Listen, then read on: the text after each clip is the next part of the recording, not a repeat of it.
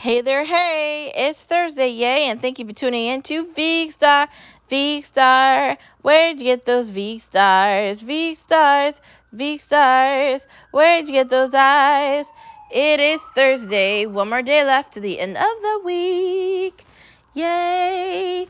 I feel like my favorite thing to talk about is food. And I feel like I'm always wanting to eat it. Is that bad? I don't know. Um, that brings me to our first part of this conversation. Seafood. I love seafood. Shrimp, love it.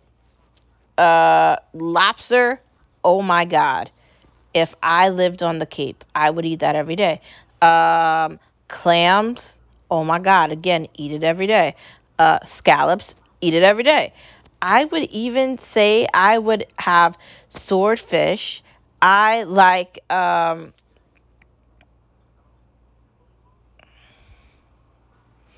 there's just so much. Calamari, uh you know, like octopus. There's so much in the sea that is absolutely delicious. And seafood is like number one. Like, I am obsessed. If I could have it every day, I would want it every day. Like lobster tails, are you kidding me with the butter and the dipping? I think I'm in heaven. Oh my god. And scallops, oh, they're just perfect uh, in every way. And they're beautiful. And you can basically and it's such it's light cooking. Like crab meat is light. It's all light. So I feel like it's great. It's really great. It's light and it's it's good and it has this distinct taste that's absolutely delicious. So I know I'm not the only one that's obsessed with uh, seafood. There's a bunch of seafood places around where I live. Granted, we do live, you know, in New England. So like that's what New England's known for. Seafood. So maybe that's the reason why I'm so obsessed with it.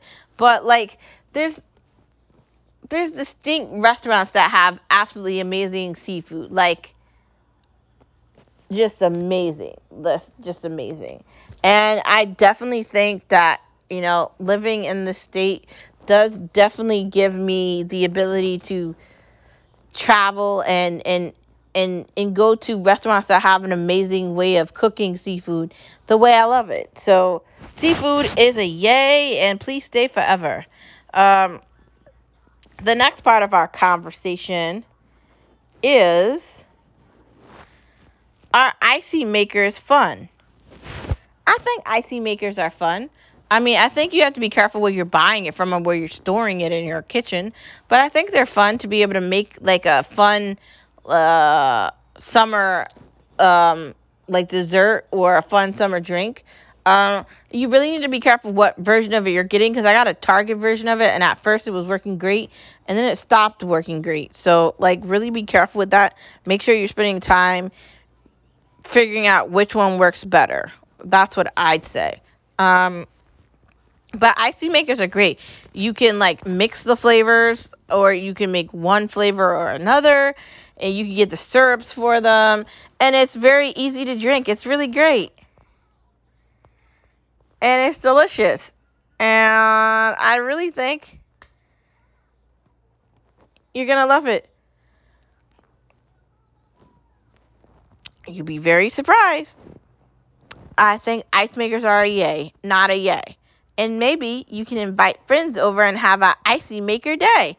Who knows? The next part of the conversation is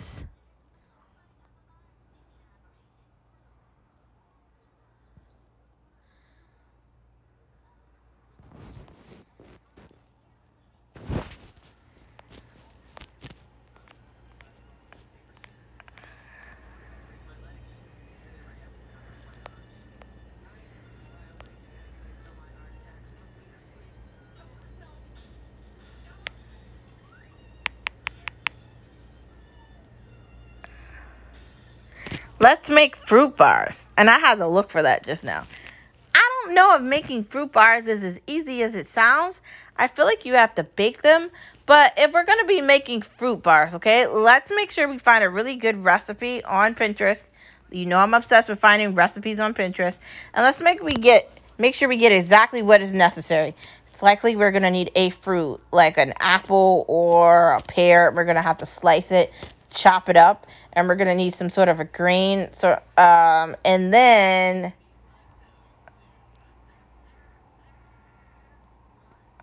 we're going to need to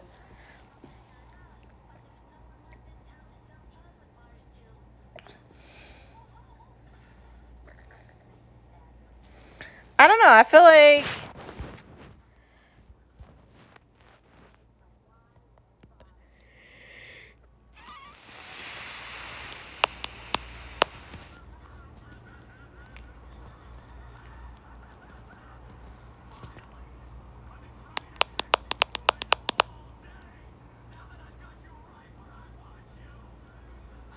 like fruit bars are complicated. I, I, I really do. Like I've seen people make them on Food Network before, but they're I don't know. I don't they're being creative, but I feel like how do you know what to put in a fruit bar? Are you putting peanuts in a fruit bar? And how do you know how to measure that? And how are you measuring that? I feel like these are all like really important conversations that we should be figuring out before we start making that. I feel like you're going to have to do some investigation on what kind of fruit bar you want. Like maybe you want it to have strawberries in it. Maybe you want it to have mango in it. Maybe you want it to have strawberries and mango. Or maybe you want it to have like a flavor of grape or something. Like you're to have to like do research on that to figure out what kind of fruit bar you want. And then you're to have to know how long to leave it in the oven. Are you going to be using a specific kind of oven for that? Like, what are the requirements to make it so it's actually good? Because when we're trying things out and we're doing new recipes, we actually want to make things that are actually good, right? Isn't that the entire point of this? For us to be figuring out that we can make things on our own, or maybe we're figuring out that maybe we do need to spend more time buying things versus making things at home, especially if we are busy. But that doesn't mean we can't do it. So, hey, I say go for it. Make that fruit bar at home by yourself and just chance it and see what it turns out to be. You might end up discovering you are a master chef. So, try it. Anyways, that's the end of the pod. I'll see you tomorrow. Thank you for tuning in to Veek Star. Veek Star, where'd you get those Veek stars? Veek stars, Veek stars, where'd you get those eyes? See you tomorrow. Bye.